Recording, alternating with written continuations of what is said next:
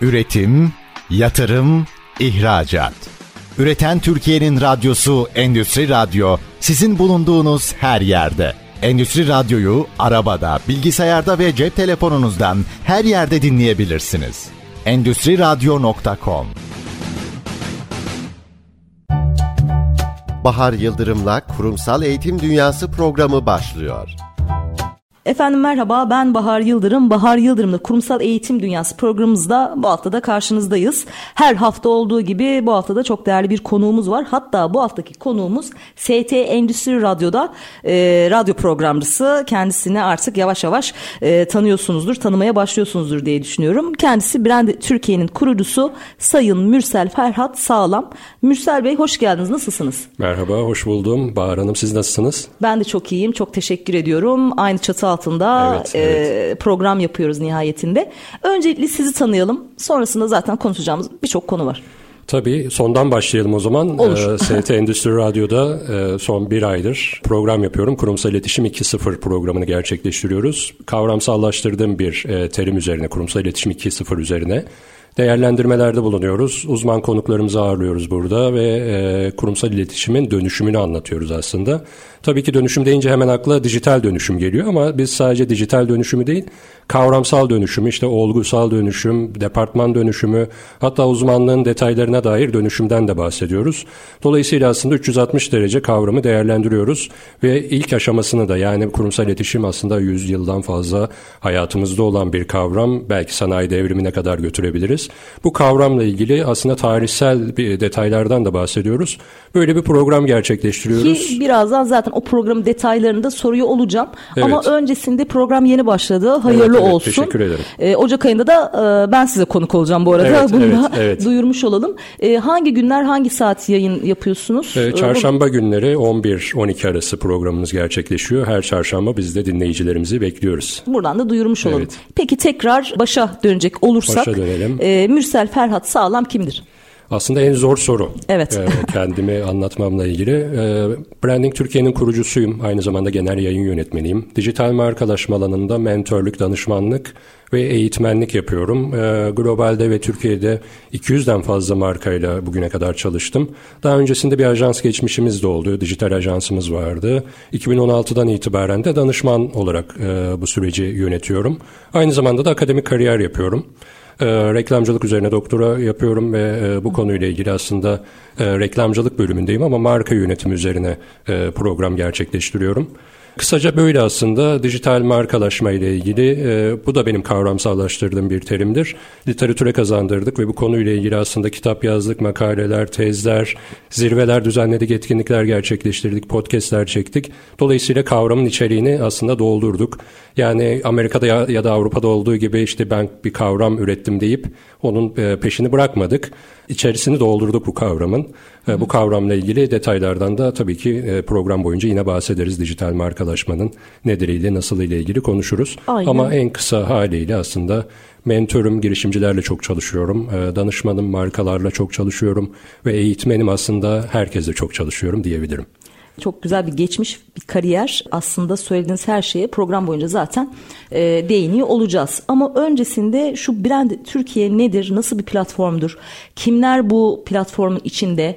Kimler neden buraya girmeli? Faaliyetleriniz, verdiğiniz hizmetler yani üyelerine diyelim kazandırdığı aslında kazanımlar nelerdir? Brand Türkiye'yi biraz bize anlatır mısınız? Oluşum sürecinden başlayarak. Tabii ki Branding Türkiye 2018 Ocak ayının 9'unda aslında kuruldu. Yakında da 5. yılımızı kutlayacağız. Ee, Ocağın 9'unda 2023'te. Branding Türkiye şöyle bütünleşik pazarlama ve iş ekonomi mecrası olarak konumlanmış bir dijital mecra aslında.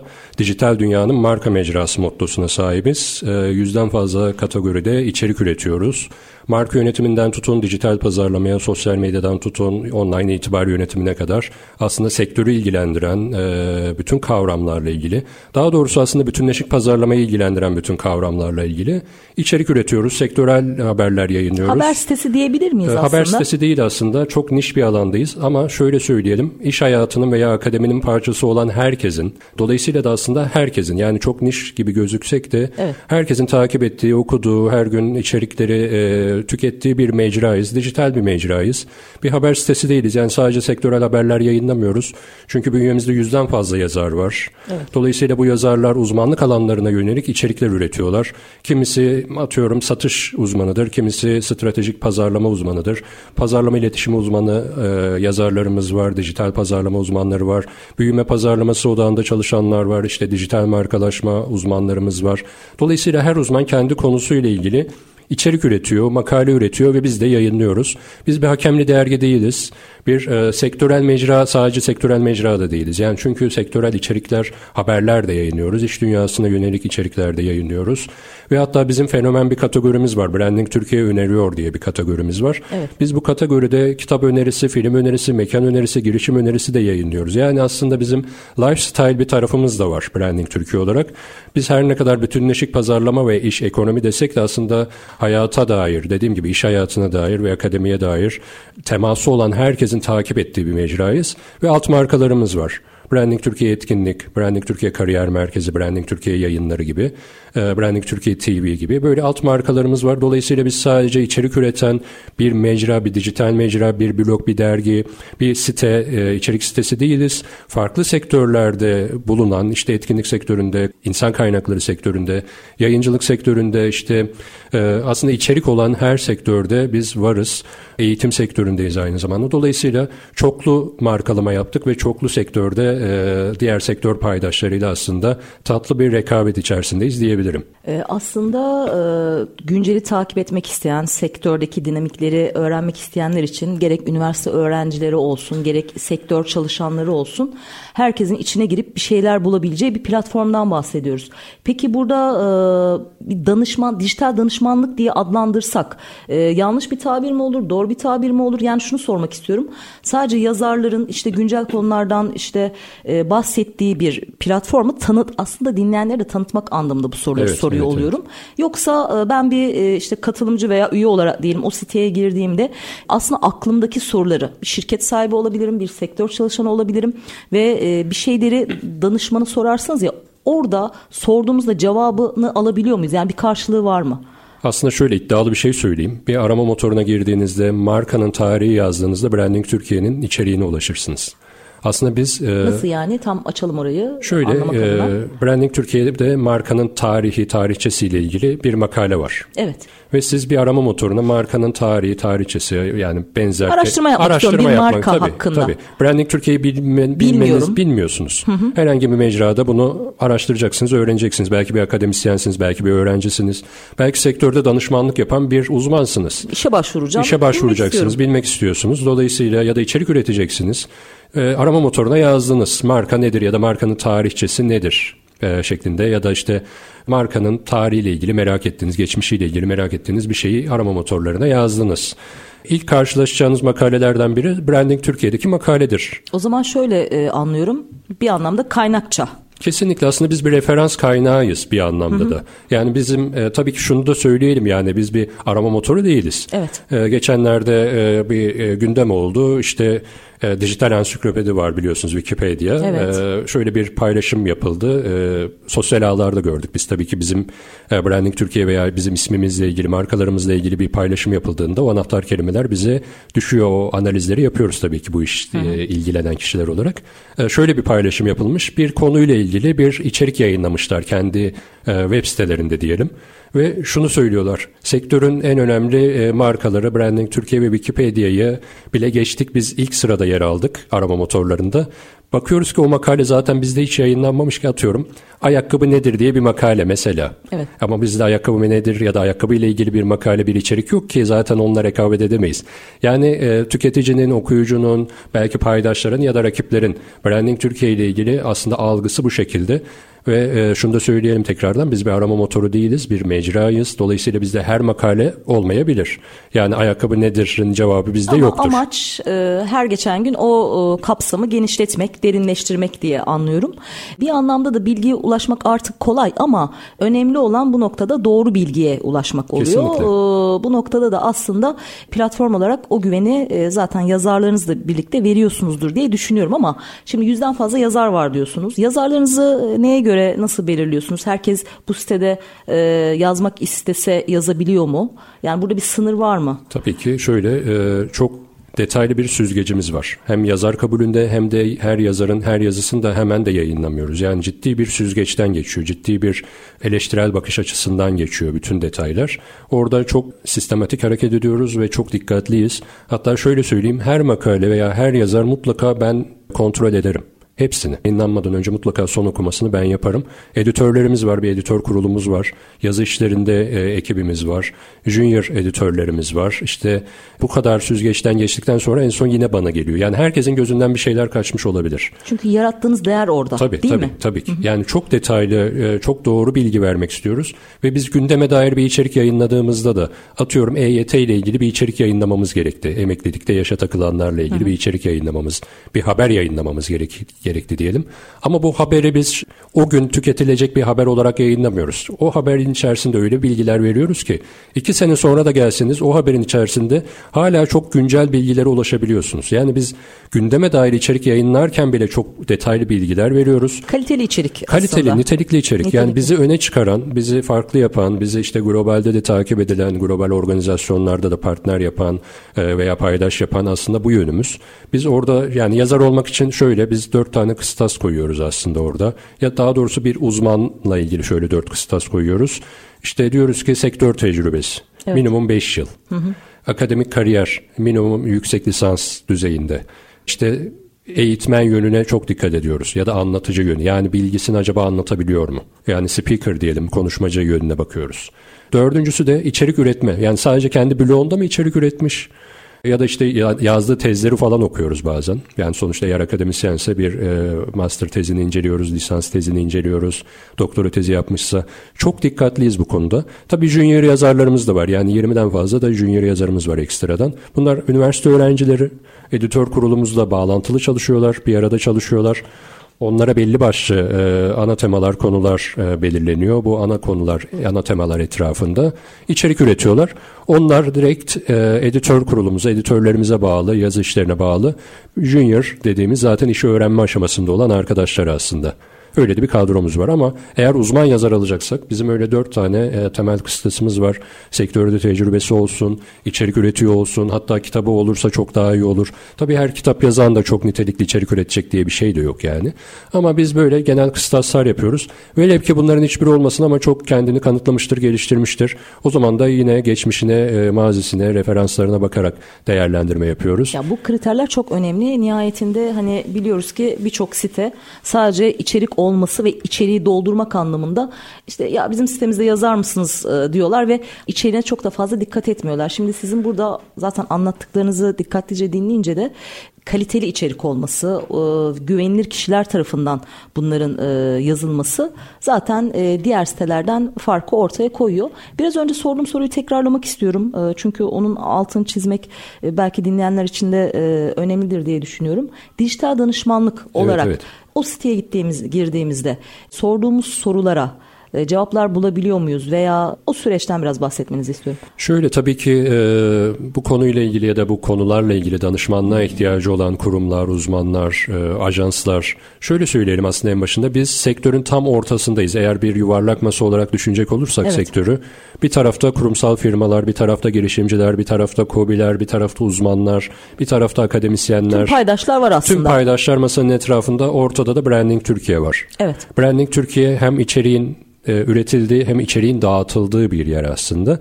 Dolayısıyla bütün paydaşlar Branding Türkiye'den ya da bu mecradan bir şeyler görüyorlar, öğreniyorlar. Oraya bir şeyler katıyorlar ve oradan da almaları gereken bir şey varsa onu alıyorlar. Eğer atıyorum yine aynı örneği verelim. Marka ile ilgili bir makale yazılmış Evet. ve bu makaleyi okuduğunuzda çok detaylı bir makale. Yani bunu yazan adam herhalde bu işin de uzmanıdır diyorsunuz ya da zaten o yazarın bilgileri orada mevcut yani. İşte atıyorum Mürsel Ferhat Sağlam marka nedir konulu bir makale yazmış. Bakıyoruz Evet, ve e, bu makalenin e, yazarının kariyerini de orada görebiliyoruz. İşte e, LinkedIn hesabına bakıyoruz ve bizi tatmin ediyorsa eğer bir firma olarak bir ajans ajans olarak biz bu Mürsel Bey ile iletişime geçelim diyebiliyorlar. Networking aslında sağlanıyor bir öyle anlamda. bir kaygımız olmasa da biz Da, e, öyle bir kaygımız olmasa da biz orada mutlaka yazarlarımızın ulaşılabilir olmasını sağlıyoruz. Firmalar yazarlarımıza iş vermek istiyorlarsa versinler. Bize tabii çok talep geliyor. Yani özellikle globalden çok. Yani bu koronavirüs sürecinde Evet. globaldeki birçok ajansla bizzat çalıştık. Çalışmamızın nedeni tabii ki bizim de ben bireysel olarak da yani e, kendi adıma da e, danışmanlık yaptığım için aslında çalışabiliyoruz diyebilirim. Mürsel Bey çok teşekkür ediyorum. Ee, kısa bir reklam arası vereceğiz. Kısa bir aradan sonra sohbetimiz kaldığımız yerden devam edecek. Sakın bir yere ayrılmayın diyoruz. Üretim, yatırım, ihracat. Üreten Türkiye'nin radyosu Endüstri Radyo sizin bulunduğunuz her yerde. Endüstri Radyo'yu arabada, bilgisayarda ve cep telefonunuzdan her yerde dinleyebilirsiniz. Endüstriradyo.com Efendim tekrar merhaba. Bahar Yıldırım'da Kurumsal Eğitim Dünyası programımız kaldığımız yerden ikinci bölümüyle devam ediyor. Hemen konuğumuzu hatırlatalım yayını yeni açanlar için. Bugünkü konuğumuz radyomuzda da ayrıca çarşamba günleri saat 11 ile 12 arasında program yapan Sayın Mürsel Ferhat Sağlam. Kendisi Branding Türkiye'nin aynı zamanda kurucusu ve ilk bölümde aslında Branding Türkiye'nin faydalarından, yapmış oldukları çalışmalardan, Branding Türkiye'den konuştuk. İkinci bölümde e, daha çok böyle Mürsel Bey'in vermiş olduğu eğitimler, danışmanlıklar, özellikle dijital markalaşmayla ilgili, kurumsal iletişim 2.0 ile ilgili yeni kavramlar e, ortaya e, koydunuz. Bunlardan bahsetmenizi isteyeceğim. Ne tür danışmanlıklar veriyorsunuz şirketlere? Ne tür eğitimler veriyorsunuz? Biraz bunlardan bahsedelim. Tabii ben e, 2012'den beri aslında e, kendi ajansımı kurduğum günden beri dijital odaklı danışmanlıklar yapıyorum. Ama akademik kariyerim marka yönetim üzerine devam edince ben bu iki kavramın birleştirilmesi gerektiğine inanarak dijital markalaşmayı kavramsallaştırdım. Yani hem işin sektörel tarafındayım, ajans işletiyorum, orada bir uzmanlığım var ve markalara hizmet veriyorum. Akademideyim, marka üzerine akademik kariyer yapıyorum. Evet. Ve bununla ilgili işte makale yazıyorsunuz. Akademik kariyerin içerisinde olan herkesin bileceği süreçler. Ve bu iki kavramın birbirinden ayrı olamayacağını fark ettim. Yani ne kadar dijital odaklı olursanız olun mutlaka bir şeyler eksik kalıyor ki müşterilerimizden de hizmet verdiğimiz firmalardan da böyle talepler alıyorduk. Evet dijitalde mükemmeliz ama bir şey mutlaka eksik kalıyor diye bir talepler oluyordu. Aslında iki kavramı, iki Evet. farklı kavramı, dijitalleşme ve markalaşmayı tek bir hani e, çatı altında buluşturdunuz. Evet. E, kavramsallaştırdım derken aslında bu konuşulan bir konuydu farklı Tabii, yani kesimler şöyle, tabii. tarafından. Buradaki tam olarak hani e, şey dokunduğunuz nokta ne oldu? Şöyle tabii ki biz Türk Dil Kurumu mantığında bir e, terim ürettik demiyoruz. Yani Evet. dijitali biz bulduk demiyoruz. Öyle bir şey diyemeyiz zaten. Ama bu iki kavramın bütünleşik şekilde uygulanmasından ortaya çıkan uzmanlık modelini, kavramsal içeriği, kavramsal detayları aslında anlattık ve dedik ki dijital markalaşma daha önce konuşulmuyordu. Dijital pazarlama tabii ki konuşulan bir kavramdı. Çok yanlış anlaşılan bir kavram. Belki bir gün bununla ilgili de konuşuruz yani. Kısa da olsa bahsetmenizi isteyeceğim olabilir. aslında. Ee, Hazır konu açılmışken çünkü insanların da merak ettiği Evet. konular arasında yer alıyor. Buyurun. Ee, yani dijital pazarlamanın bu kadar yanlış anlaşılması hatta yozlaşması diyelim. işlerin farklı ilerlemesine ve ağır aksak ilerlemesine neden oluyordu. Dedik ki biz evet dijitalleşiyoruz, dijital pazarlama var ama bir, bir taraf eksik kalıyor. Bunu firmalar da fark ediyor, uzmanlar da fark ediyor, ajanslar da fark ediyor ama bu bir kalıba sokulmamış aslında. Biz dedik ki dijital markalaşma danışmanlığı, dijital markalaşma eğitimi ya da Evet. dijital markalaşma departmanı. Yani biz şu an öyle bir kavramsallaştırma yaptık ki firmalarda şu anda dijital markalaşma ile ilgili departman kuruyoruz. Çünkü kurumsal iletişim departmanı artık yetmiyor. Dijital pazarlama departmanı tek başına yetmiyor ya da pazarlama departmanı tek başına yetmiyor. Çatıda bir departman olmalı. O departmanın altında diğer departmanlar konumlanmalı. Yani biz şunu demedik. Web 2.0 diye bir kavram ortaya attı bir adam çıktı Amerika'da ve o kavramsallaştırı yüzlerce makale e, tez yazıldı. Bu adam bu kavramla ilgili ne kadar uğraştı e, bilinmez. Ve biz e, tam tersini yaptık aslında. Dijital markalaşma ile ilgili bir kavramsallaştırma yaptık. Bunun kitabını yazdık. Kitapların yazılmasına vesile olduk. Tezler, makaleler, akademik makaleler, aktüel makaleler, içerikler ürettik vesaire. Yani zirveler düzenledik daha ne olsun diyelim. Evet. E, podcastler e, ürettik. Dolayısıyla kavramı anlatabildiğimiz kadar anlattık ve Farkındalık yarattınız Farkındalık yarattık ve adım. bu aslında şöyle bilimsel e, gelişmenin bir e, süreci vardır biliyorsunuz. Siz bir şey ortaya atarsınız. Bir başka bilim insanı gelir onu biraz daha geliştirir, büyütür. Bir başkası gelir. Şu anda o konuma doğru gidiyor. Hatta o konumun içerisinde yani şu anda özellikle sosyal bilimler alanında akademik kariyer yapan birçok kişi, özellikle pazarlama, iletişim, marka ya da reklamcılık üzerine akademik kariyer yapan birçok kişi dijital markalaşma ile ilgili de çalışıyor. Biz de teşvik ediyoruz zaten bu konuyla ilgili çalışın diye. Yani şöyle bir şey oldu. Ben bireysel olarak Branding Türkiye kurumsal olarak dijital markalaşmayı kavramsallaştırdık, destekledik. Artık bizden iş çıktı. Yani bunun tarihçesinde belki yer alırız ama iş bizden çıktı. Bu kavramın üzerine şu anda akademide de sektörde de insanlar çalışıyorlar. Bir şeyler üretiyorlar. Bizim aklımıza gelmeyen yeni şeyler söylüyorlar. Bilim biraz da böyle bir şeydir aslında. Tabii. Yani biz de bu e, sosyal bilimlerin bir parçası olduğumuz için böyle bir e, sürecin içerisindeyiz.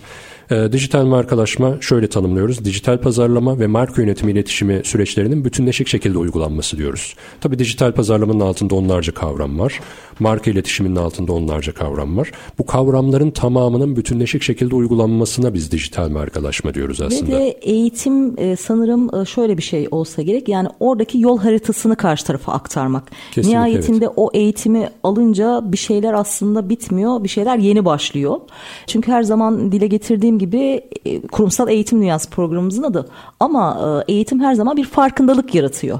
Nihayetinde o gerçek değişim, dönüşüm ve gelişim e, danışmanlık süreçleriyle e, işte bireylere yaptığımız koçluklarla mümkün hale gelebiliyor. Bu uzun bir yol arkadaşlığı. Çünkü e, mesela hani basit bir örnek verecek olursak iki günlük liderlik eğitimiyle kimse lider olmuyor. Kesinlikle. E, şimdi bu noktada e, eğitim içeriğinden belki kısaca bahsedebilirsiniz ama en çok da şunu merak ediyorum aslında dijital markalaşma konusunda firmalar, şirketler en çok nerelerde zorlanıyorlar? Hangi noktalarda desteğe daha çok ihtiyaçları oluyor? Şöyle dediğim gibi bundan 10 yıl önce e, tabii ki ajansımızı kurduğumuz zamanlardı ve e, firmalar Dijital pazarlamayı da hani neden yanlış anlaşıldı oradan Evet, girelim bu konuya tabii. doğru gelelim. Dijital pazarlama şöyle şöyle anlaşılıyor.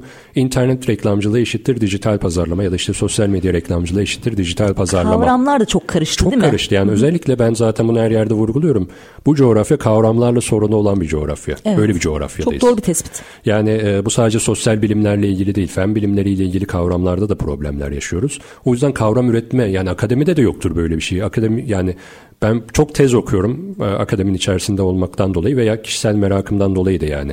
Birçok e, master tezi, doktora tezi okuyorum. Hep birbirinin çok benzeri. Ufak nüanslarla değiştiriliyor ama içerik genelde hemen hemen aynı. Kaynaklar aynı. Yeni kaynak tespit edemiyorsunuz. Ben bu arada çok kaynakça da okurum. Çünkü yeni kaynak tespit edeceksiniz. Oradaki bilgilerden yararlanmanız lazım. Bakıyorsunuz hep aynı. Yani yeni şeyler söylememiz lazım artık. Evet. Buna ihtiyacımız var. Biz her ne kadar çok iyi bir tarım toplumu olsak da, çok iyi sanayi toplumu olsak ya da teknoloji toplumu ya da bir dijital toplum olsak da eğer kendi kavramlarımızı üretmediysek, başkalarının kavramlarıyla konuşursak Kopyalama yapıştır metoduyla ol- ilerlemememiz olmaz. lazım. İyi bir tarım toplumu asla olamayız. Kendi kavramlarımızı üretemezsek. Sanayi toplumu olamayız yine kendi kavramlarımızı üre- üretemezsek. Yani başkalarının kavramlarıyla düşünürsek onlara bağımlı oluruz. Biz bağımsızız bile diyemeyiz yani özgürlüğümüzü bile e, böyle ulu orta söyleyemeyiz. Çünkü Çünkü, içselleştiremeyiz. Tabii değil mi? kesinlikle. Biz kavram öyle bir tarihe de sahibiz. Ben aynı zamanda tarih mezunuyum. Çok güzel. Ee, yani tarihsel geçmişimiz de öyle. 5000 yıllık tarihten, baş- 5000 yıllık kültürden bahsediyoruz aslında burada biz. Sadece Anadolu değil, işte e, dünyanın farklı coğrafyalarında e, faaliyet göstermiş bir milletin e, evlatlarıyız diyelim. Tarih bilginizin işinize olan, bugünkü işinize olan katkısını hani somut bir şekilde anlatacak olursanız ne dersiniz? Şöyle tabii her şey Bilmeseydiniz ne değişirdi bugünkü Mürsel Ferhat Sağlam? Şöyle tarih okurken ben şunu e, metodolojiyi keşfettim. Yani e, ve e, şöyle bir şey vardır. Tarihe yardımcı bilimler vardır. Tarih tek başına asla yeterli değildir. Yani ben orada şunu keşfettim. Diğer bilimlerle eş zamanlı çalışmadan bir e, bir şey üretemezsiniz. Bir kariyer yapamazsınız. Ya da işte markalaşmazsınız diyelim. Ya da bir kurumu inşa edemezsiniz. Ben de bütünleşik çalışmanın, işbirliği kültürünün farkındalığını yarattı aslında tarih okumak. Aslında o bakış açısını size Evet kazandırdı evet yani değil bir mi? Büyük meto- resmi görmek. metodoloji metodoloji olmadan bir şey olmayacağını gördüm tarih okuyarak Evet. ve her şeyin bir tarihi var Ve her şey tarih tekerrür eder şeyi vardır biliyorsunuz bir motto vardır böyle. Bu bazıları der ki öyle bir şey yok bazıları der ki öyle bir şey var. Tarihten ders alırsak aslında tarih tekerrür etmiyor. Dolayısıyla bu kurumsal tarihte de öyle. Bu işte ne bileyim e, reklamcılık tarihinde de böyle. Tarihe bakmak mutlaka gerekiyor. Yani ben marka stratejisi hazırlıyorum kurumsal markalara evet. ve markaların bir tarihi bir kültürü olması gerekiyor. Yeni bir marka da olabilir. O markaya da nasıl tarih inşa edeceğimizi ben tabii ki oradaki öğrendiğim metodolojilerle birlikte uygulayabildim. Tabii tarih benim kişisel merakımdır. Yani kütüphanemdeki kitapların birçoğu tarihle ilgili kitaplardır. Bu benim kişisel merakımdı. Bunun bilimsel tarafını da öğrenmek için ben biraz keyfi okudum aslında tarihi. Sonra hızımı alamadım. E, iletişim tarihi üzerine master yaptım. Evet. Dolayısıyla hani orada ben bir metodoloji, diğer bilimlerle e, işbirliğini öğrendim. Yardımcı bilim, bilimlerle çalışmanın ne kadar gerekli olduğunu öğrendim. Yani birçok şey öğrendim o tarihteki bilgilerin dışında diyelim. Böyle bir katkısı oldu bana tarih okum. Yani farklı disiplin, multidisipliner olmak deriz ya her zaman. Multidisipliner olmanın bana tabii ki çok katkısı oldu ve tarihte bunun e, büyük bir parçasıdır. Yani başarının aslında sırrı da buralarda gizli e, diye düşünüyorum ve işini severek, tutkuyla ve hakkını vererek yapan işte eğitmenler, danışmanlar zaten bunu sadece söyleyenler değil kendi hayatına da e, sizler gibi uygulayanlar oluyor. Yani her zaman okul hayatı biter, eğitim hayatı bitmez diyoruz. Evet, evet. Ve bunu da şu anda zaten e, karşımda sizde görüyorum. Bu e, en başta işinize olan saygı ve e, görev gibi değil de gerçekten o bilgiye olan açlıktan e, besleniyor. Tekrar soracağım çünkü merak ettiğim e, bir konu.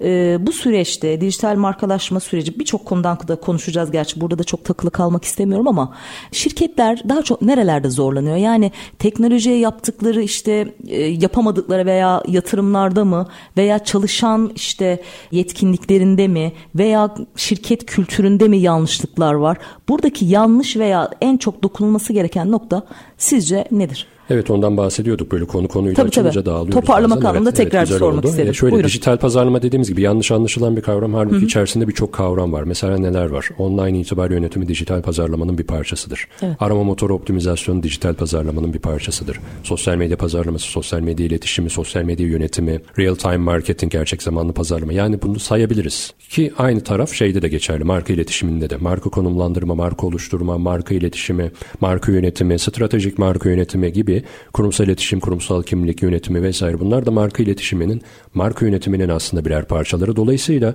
her iki kavramın aslında altında onlarca kavram var. Puzzle'ın parçaları gibi aslında. Hatta dijital pazarlamada daha zorlarsak mecra bazında marketing yani Facebook marketing de bir e, dijital pazarlamanın parçasıdır. Evet.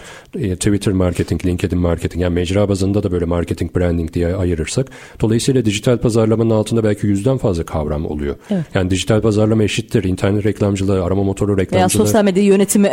Kesinlikle değil. Basite indirgeyememek Kesinlikle. gerekiyor. Yani tasarım da bunun bir parçası. Tabii. Dolayısıyla şimdi markalar şunu yapıyordu. Dijital pazarlama hizmeti alıyorlar bir yerlerden ya da işte bir ajanstan, bir uzmandan e, ne yapıyorlar? Şöyle algılıyorlar. İnternet reklamcı yani arama motoruna reklam verelim. Tamam dijital pazarlama bitti. Sosyal medyaya reklam verelim. Dijital pazarlama bitti. Böyle algılandığı için tabii markalar ya biz reklam veriyoruz. Reklam bütçemiz bittiğinde satışlar duruyor. Markamız ziyaret edilmiyor. Etkileşim duruyor. Dönüşüm elde edemiyoruz. Orada bir şey hep eksik kalıyordu. Yani siz 1 milyonluk reklam verirseniz sosyal ağlar o 1 milyonluk reklamı tüketir. 10 milyonluk reklam verirseniz onu da tüketir. Evet. 1000 liralık verirseniz onu da tüketir. 100 lirayı da tüketir. Dolayısıyla sosyal ağlar ya da arama motorları sizin bütçenizi bir şekilde tüketirler. Evet. Ve sonrasına nasıl e, geçmeniz gerekiyor? Önemli olan bu. Burada önemli olan kısım şuydu markalaşma detayı. Eğer siz markalaşmamışsanız yani dijital pazarlama aksiyonlarını tam anlamıyla uygulamadan e, sadece reklam vererek hareket edip e, ben dijitaldeyim derseniz ve bunu bir marka inşası haline dönüştürmezseniz dijitaldeki marka aksiyonunuzu iyi kurgulamazsanız bir şey mutlaka eksik kalıyor. Yani ve senaryo eksik aslında senaryo, değil mi? Bir strateji, bu, strateji senaryosu aslında. yok. Tabii, tabii, Olmalı. Tabii. Yani siz sadece reklamı gördünüz, o ürünü ürünü gördünüz bu kadar. Ya da o ürünü bir kere satın aldınız Tarihi o reklamını. yok, hikayesi, hikayesi yok, yok kültürü yok. yok, kültürü yok. İşte dijital markalaşmada bütünleşik hareket ettiğimiz için hem dijital pazarlama hem marka iletişimi bütünleşik ve aynı hizada ilerlediği için, paralel ilerlediği için hiçbir şey eksik kalmıyor. Diğer taraftan tam tersini düşünün. Bazı markalar dijitale çok ön yargılı. Ben sadece marka iletişimi, geleneksel PR'dan devam edeceğim diyor. Dolayısıyla e, markalar burada şunu yapıyorlar. Dijitale hiç e, aksiyon göstermiyorlar. Yine eksik kalıyor. Çünkü siz dijitalde değilsiniz ama rakipleriniz dijitalde, tüketiciler evet. dijitalde evet. gibi. detaylar bu şekilde. Yani strateji eksikti. Bir, bir bütünleşik ilerleme eksikti. Biz bunları sağladık aslında dijital markalaşmayla ve departmanlar arasında problemler yaşanıyordu. E, iletişim problemleri. Çünkü kurumsal iletişim departmanı dijitali bilmiyor. Dijital pazarlama departmanı marka yönetimini bilmiyor. Dolayısıyla bu iletişim problem Kopuk. kopukluktan dolayı ben şu kendi gözlerimle gördüm. Yüz binlerce lira zarar eden firmalar gördüm ben. Evet. Bu iletişim probleminden dolayı sadece. Halbuki dijital markalaşma diye bir departman olsa ve diğer departmanlar bunun altında konumlansa o, o zaman hiçbir iletişim kopukluğu olmaz. Çünkü tek yerden bütün süreç Hedef devam tek eder. Ve Hedef bu tek. hedefe hizmet eden Kesinlikle farklı departmanlar öyle. olur. Evet. Şimdi e, aynı zamanda şu podcastlerden de e, bahsetmenizi isteyeceğim. Ama e, ne zaman e, kısa bir reklam arasından sonra çünkü saate bakıyorum bir dakika gibi süremiz kalmış. Dilerseniz bir kısa bir reklam arası verelim. Reklam arasından sonra üçüncü bölümümüzde efendim Bahar Yıldırım'da Kurumsal Eğitim Dünyası programımız kaldığımız yerden devam ediyor olacak. Üretim, yatırım, ihracat. Üreten Türkiye'nin radyosu Endüstri Radyo sizin bulunduğunuz her yerde. Endüstri Radyo'yu arabada, bilgisayarda ve cep telefonunuzdan her yerde dinleyebilirsiniz. Endüstri Radyo.com Efendim tekrar merhaba. Bahar Yıldırım'da Kurumsal Eğitim Dünyası programımızın 3. bölümüyle maalesef son bölümüyle tekrar karşınızdayız. Hemen e, hızlıca konuğumuzu bugünkü konuğumuzu hatırlatmak istiyorum tekrar sizlere. Bugün Sayın Mürsel Ferhat Sağlam bizlerle birlikte aynı zamanda ST Endüstri Radyo'da her çarşamba günü reklamında evet. yapalım 11 ve 12 arasında kendisini dinleyebilirsiniz. Programımızın adı neydi Mürsel Bey? Kurumsal İletişim 2.0. Evet Kurumsal İletişim 2.0 programıyla Mürsel Bey de artık ST Endüstri Endüstri ailesine dahil olmuş durumda. Kendisi aynı zamanda Brand Türkiye'nin kurucusu. İlk bölümde Brand Türkiye'den bahsettik, dijital markalaşma e, süreçlerinden bahsettik. Son bölümde aslında e, şu podcast kültürünü e, yaratmaktan bahsediyorsunuz. Biraz bunu açmanızı isteyeceğim.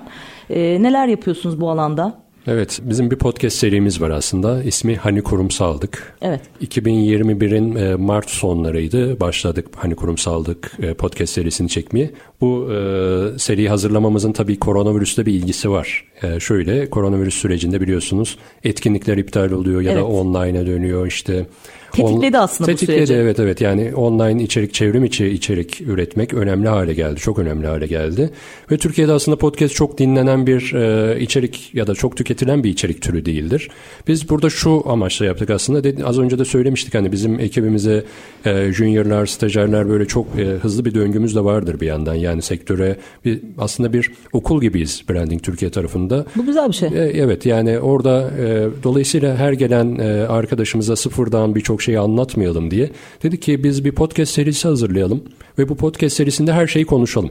Yani her şey derken tabii ki kurumsallaşma, markalaşma ve dijitalleşme ile ilgili. Yani bizim hedef e, hedefimize dair diyelim ya da e, misyonumuza dair e, konulardan bahsedelim. O niyetle başladık. Sonrasında tabii çok bir anda popülerleşti aslında. Biz de şaşırdık. Yani biz böyle hani bir marka üretelim, e, bu bir içerik üretelim işte ya bir mecra üretelim derdinde değildik öyle söyleyelim. Ama kendi kendine böyle evrildi. Dinleyicisi bol oldu. E, biz şu anda 34-35 bölüm yayınladık. E, hatta 40. bölüme doğru gidiyor. İçeriklerimiz hazır. Bu hafta onları da e, evet. yükleyeceğiz. Yani şöyle söyleyelim 34-35 bölümde aslında 1,5 milyon kişiye eriştik. Dolayısıyla bu erişim de bizi cesaretlendirdi. Yani demek ki podcast Türkiye'de güzel yapıldığında, sistematik üretildiğinde aslında tüketilen bir içerik türü. Böyle bir ihtiyaç varmış, varmış aslında. Varmış ve evet. biz aslında kendimize artık şöyle yani şöyle bir söylem söylemde bulunuyoruz. Türkiye'de podcast kültürünün öncüsü olarak vurguluyoruz. Çünkü gerçekten de öyle oldu. Bu iddialı bir aslında e, evet evet yani çünkü söylem biz, ama Birçok markayla da podcast içerik üretimi noktasında e, danışmanlık veriyoruz aslında. İş o noktaya geldi. O noktaya geldi. Hı hı. Yani markalar bize sadece konuk olmuyorlar, sadece partner olmuyorlar, sadece sponsor olmuyorlar. Diyorlar ki bizim podcast kanalımız yok ve olsun istiyoruz. O zaman biz sizinle çalışalım deyip bize gelen çok marka oldu. Tabii isimlerini açıklamayın burada ama. Tabii. E, ve bu biz e, hani kurumsallık dışında da mini podcast serilerimiz var. Aslında biz dijital içerik platformlarının bu hani dizi film yayınlayan platformlar var. Onların onların bir, bir nevi içerik politikasını da kendimize bir misyon edindik ve dedik ki böyle mini içerikler hazırlayalım, mini diziler hazırlayalım. Hani vardır 12 bölümlük diziler vardır, tadı damağınızda kalır. Mesela bizim girişimcilerin büyük hataları diye 12 bölümlük mini podcast dizimiz var. İçeriklerce diye bir podcast dizimiz var. Dijital markalaşma sohbetleri diye bir podcast Paket dizimiz var. Paket şeklinde aslında. 12'şer bölüm hepsi. Evet. Dolayısıyla biz bu şekilde podcastler de yani tematik podcastler de hazırlamaya başladık. Hani kurumsallıktan bağımsız olarak. Ama hani kurumsallık her cumartesi yayınlanıyor. Spotify'dan tutun yani bütün dijital müzik ve video platformlarında eş zamanlı olarak yayınlanıyor. Evet. Her hafta bir konuyu belirliyoruz. Atıyorum X, Y, Z kuşaklarını konuşuyoruz. E, liderlik ile ilgili konuşuyoruz. Yöneticilikle ilgili konuşuyoruz. Podcastlerimizi e, yayınlıyoruz. Ve e, dünya genelinde geçen e, Spotify açıkladı.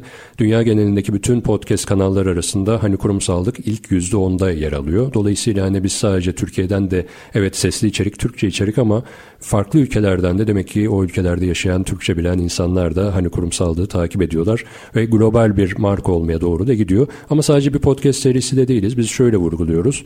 Kurumsallaşma, markalaşma ve dijitalleşme odaklı podcast odaklı bir e, mecra olarak yani ana temalarımız kurumsallaşma, markalaşma, dijitalleşme biz podcast e, mecrası, mecrasıyız. Yani evet. yazılı içerik, video içerik şeklinde değil. Evet onlar da var ama ana odağımız bizim sesli içerik.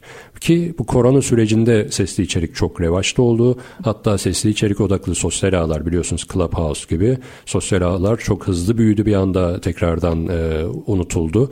Ama artık arama motorları da sosyal ağlarda sesli içerik aramalarına karşılık verir duruma geldi. Hatta sesli içerik odaklı reklam almaya başladılar. Yani şu anda arama motorları örneğin Google'da sesli içeriklere e, reklam yerleştirme tıpkı videoların içerisine e, evet. reklam yerleştirilmesi gibi.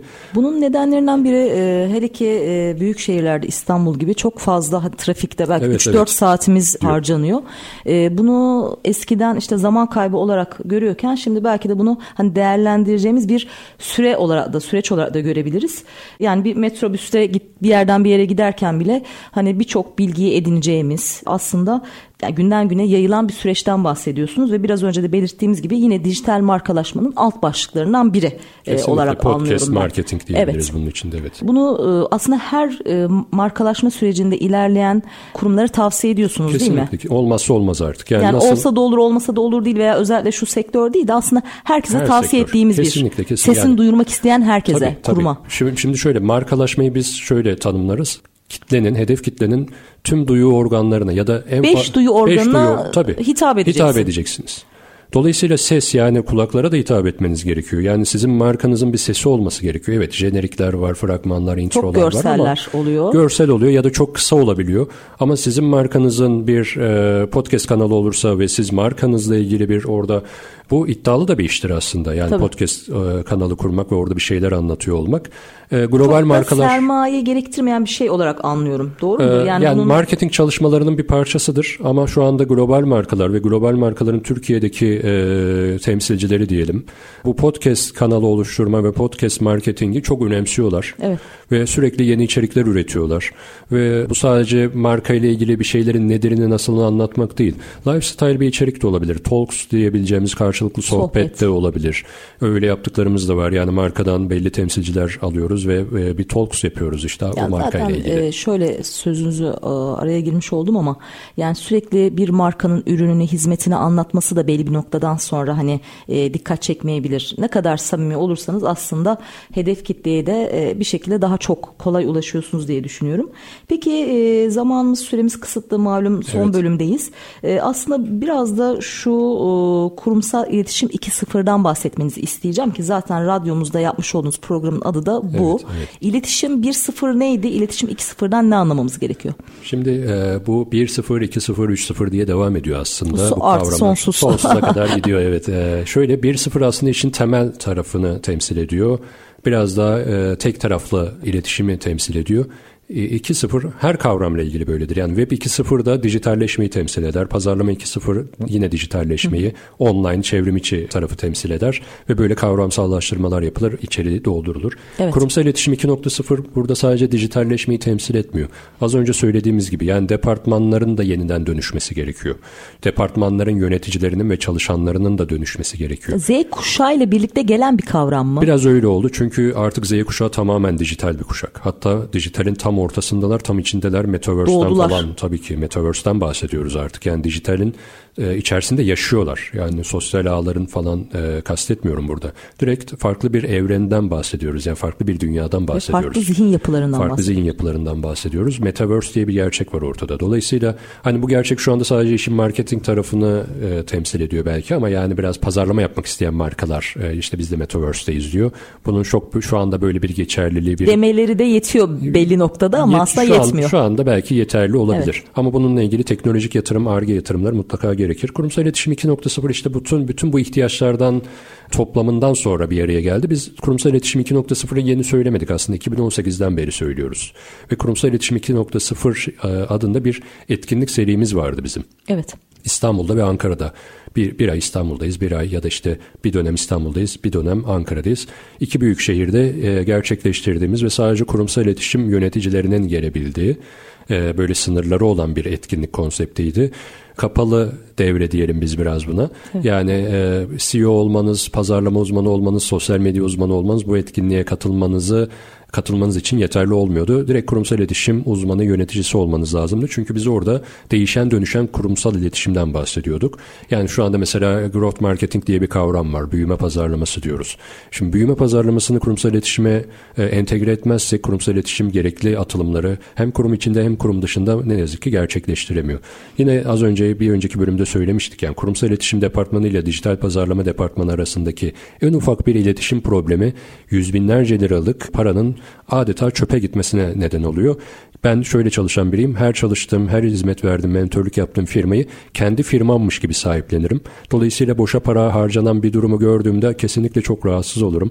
Ve buna ne yazık ki çok defa da karşılaşmış oluyoruz. Önceki raporları incelediğimizde firmanın aslında bir nevi denetim tarafımız da var. Yani dijital pazarlama departmanı ne yapmış, kurumsal iletişim departmanı onu nasıl yönlendirmiş veya nasıl denetlemiş bunlara da bakıyoruz. Dolayısıyla aslında biz bütün bu e, çalışmaların neticesinde dedik ki dijital markalaşmayı kavramsallaştırma nedenimiz de buydu. Kurumsal iletişim 2.0 kavramsallaştırma nedenimiz de biraz bununla ilgili. Yani biz sadece kurumsal iletişimin dijitalleşmesini kastetmiyoruz. Mantığın dönüşmesi, kavramın, olgunun, anlayışın aslında o farkındalığı sağlamak istiyoruz Peki biz. nerelerde hata yapıyoruz iletişim noktalarında? Ee, bilmiyoruz en başında. Yani dijitali bilmiyoruz. Dijitalle ilgili her ne kadar sürekli eğitimler firmalar e, gerçekleştiriyor olsa da bu eğitimler aslında o eğitim bittiği anda bitiyor. Ee, genellikle geleneksel e, taraftan e, kariyer sahibi olan insanlar e, kurumsal iletişimde yönetici konumundalar. Onlar da hep işin geleneksel boyutunu, geleneksel PR'ı, geleneksel reklamcılığı, geleneksel iletişimi biliyorlar. Kurum içinde e, veya kurum dışında belli başlı aksiyonlar yapalım o bize yeterli diyorlar. Yani bir lansman yapacağız. Lansman yapmanın belli şartları vardır. Bu şartları sağladık tamam iş bitiyor diyorlar. Ama bu lansmanı sadece yapmak önemli değil. Bakın dünyanın en güzel, en faydalı ürününü üretiyor olabilirsiniz. En iyi organizasyonunu yapabiliyor olabilirsiniz ama bunu duyurmadıktan sonra, doğru duyurmadıktan sonra hiçbir anlamı yok. Yani bu ürün isterseniz size ölümsüzlük vaat etsin. Hiçbir önemi yok. Dolayısıyla biz kurumsal iletişimin aslında aksiyonlarının duyurulmasına yönelik de yani sadece siz kurum içi ya da kurum dışı aksiyon yapmayın. Bu aksiyonları duyurmanız da gerekir. İşte orada biraz devreye dijital pazarlama giriyor. Biraz onun da çatı kavramı Peki şunu dijital sormak istiyorum. Ee, günümüz itibariyle artık 3 kuşakta aynı şirkette. Evet. X, Y ve Z. Bu kuşaklar arasındaki biraz önce zaten bu konuda eğitim vermiş olduğunuzu söylemiştiniz. O yüzden de sormak istiyorum özellikle. Kuşaklar arasındaki iletişim kazalarını, problemlerini nasıl aşabiliriz? Şöyle özellikle ajanslara yaptığım danışmanlık sürecinde şunu görüyorum. Ajanslarda çok hızlı bir personel değişimi oluyor. Evet. Bazen iki günde personel çıkıp gidebiliyor. Ben bunları gördüm. Evet. Bazen bir hafta duruyorlar, en fazla bir ay duruyorlar. Sürekli personel değişimi özellikle ajans işletmeleri için çok e, tehlikeli oluyor. Çünkü o bu ajanslar kendi işlerini yapmıyorlar aslında. Dışarıdaki birçok markanın işlerini yapıyorlar. Ve bu markalar çalıştıkları kişileri tanımak istiyorlar. Bu bir kişiyle tanışıyorsunuz, işte bir proje yapıyorsunuz, ona süreci anlatıyorsunuz. iki gün sonra o işten ayrılıyor. Yeni bir biri geliyor. Bu sefer ona bütün markanın işte kılavuzunu, guideline'ını vesairesini her şeyini anlatmak zorunda kalıyorsunuz. Bir hafta sonra o da işten çıktığında yani bunlar e, markanın da ajansın da puan kaybı- kaybetmesine Zaman kaybı. zaman kaybetmesine neden oluyor. En değerli şeyimiz zamandır aslında. Satın alamayız, geri alamayız. Dolayısıyla burada marka aslında bir personel gittiğinde sadece bir personel kaybetmiyor. Ajans sadece bir personel kaybetmiyor. Zaman da kaybediyor. Aslında para da kaybediyor. Hani hep diyoruz ya Türkiye'den dünya markası çıkar mı? Dünya markası çıkarabilmemiz, çıkarabilmemiz için bizim e, öncelikli olarak ekibimizi doğru bir şekilde kurgulamamız lazım. Ve aslında sağlıklı iletişim de e, bu gibi sebeplerden dolayı e, çalışanlar arasında kurulamıyor e, gibi bir sonuç aslında evet, çıkıyor evet. diye yani düşünüyorum. Orada tabii e, sadece ajanslarda sorun var ya da sadece çalışanlarda sorun var demiyoruz. Burada artık değişen dinamikler var. Özellikle şu pandemi sürecinde herkes evde çalışmaya çok alıştı.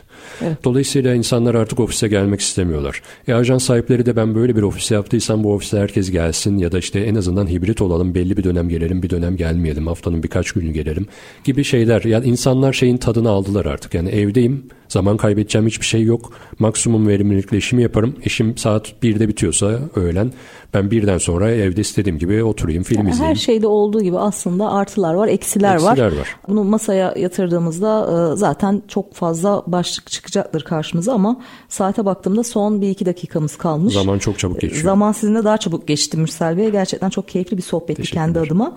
E, son bir iki dakikada benim sormadığım sizin altını çizeceğiniz, vermek istediğiniz mesaj, söylemek istediğiniz son bir sözünüz varsa dinleyelim. Ama çok fazla kitap da yazdınız. Evet. Tavsiye edeceğiniz kendi kitabınızdan bir örnek de vermenizi isteyeceğim. Buyurun son söz sizde. Evet aslında sektörü ilgilendiren kitaplardan bahsedelim. Evet. Stratejik Marka Yönetimi kitabım var evet. E, ve Dijital Markalaşma kitabım var. Bir de e, her yıl yazdığım işte birçok ulusal ve uluslararası mecralarda yazmış olduğum makalelerimin derlediğim e, derleme serimiz var. Şu ana kadar dört kitap çıktı derlemede. Index diye bir serimiz var. Orada da özellikle akademisyenlerin mutlaka alması gerektiğini tavsiye ediyorum e, yazdığımız makalelerle ilgili e, indeksin olduğu bir kitap serimiz var. Ve günün gündemi şeklinde bir e, kitap serimiz var. 2021'de, 2020'de o kitap çıktı. 2022'de de çıkacak.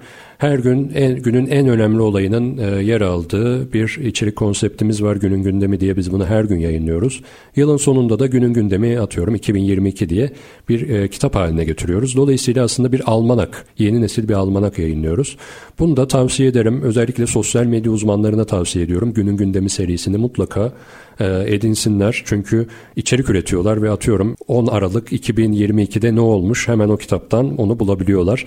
Yani tabii ki milli bayramlar, dini bayramlar atıyorum 29 Ekim o, o gün ne olmuş? Yani 29 Ekim 2022'de ne olmuş? Sadece 29 Ekim bayramı ile ilgili bir şey demiyoruz. Yani 29 Ekim 2022'deki en önemli olayı yazıyoruz. Dolayısıyla bu kitap bir almanak özelliği taşıyor. Sosyal medya uzmanları, içerik üreticileri bunu mutlaka okusunlar. Kurumsal tarafta çalışan ya da ajans tarafında çalışan uzmanlar da dediğim gibi stratejik marka yönetimi ve dijital markalaşma kitaplarımızı okurlarsa çok faydalanacaklarını düşünüyorum ben. Mürsel Bey ben tekrar tekrar çok teşekkür ediyorum. Gerçekten hem aynı çatı altında aynı radyoda çalıştığım bir arkadaşımı davet etmekten dolayı çok büyük keyif aldım. Hem de çok keyifli, e, farkındalık uyandıran bir e, sohbet, bir söyleşi, samimi bir ortam oldu aslında evet, burada evet. karşılıklı. Tekrar tekrar teşekkür ediyorum. Ocak ayında da sizin programınızda evet. Kurumsal İletişim 2.0'da efendim ben konuk olacağım. Buradan tekrar duyuralım. Hoşçakalın diyorum. Efendim haftaya yine aynı gün ve saatte Bahar Yıldırım'da Kurumsal Eğitim Dünyası programı programıyla tekrar karşınızda olacağız. Efendim mottomuzda da her hafta olduğu gibi programı kapatalım istiyorum. Okul hayatı biter, eğitim hayatı bitmez. Hoşçakalın. Haftaya görüşmek üzere. Görüşmek üzere.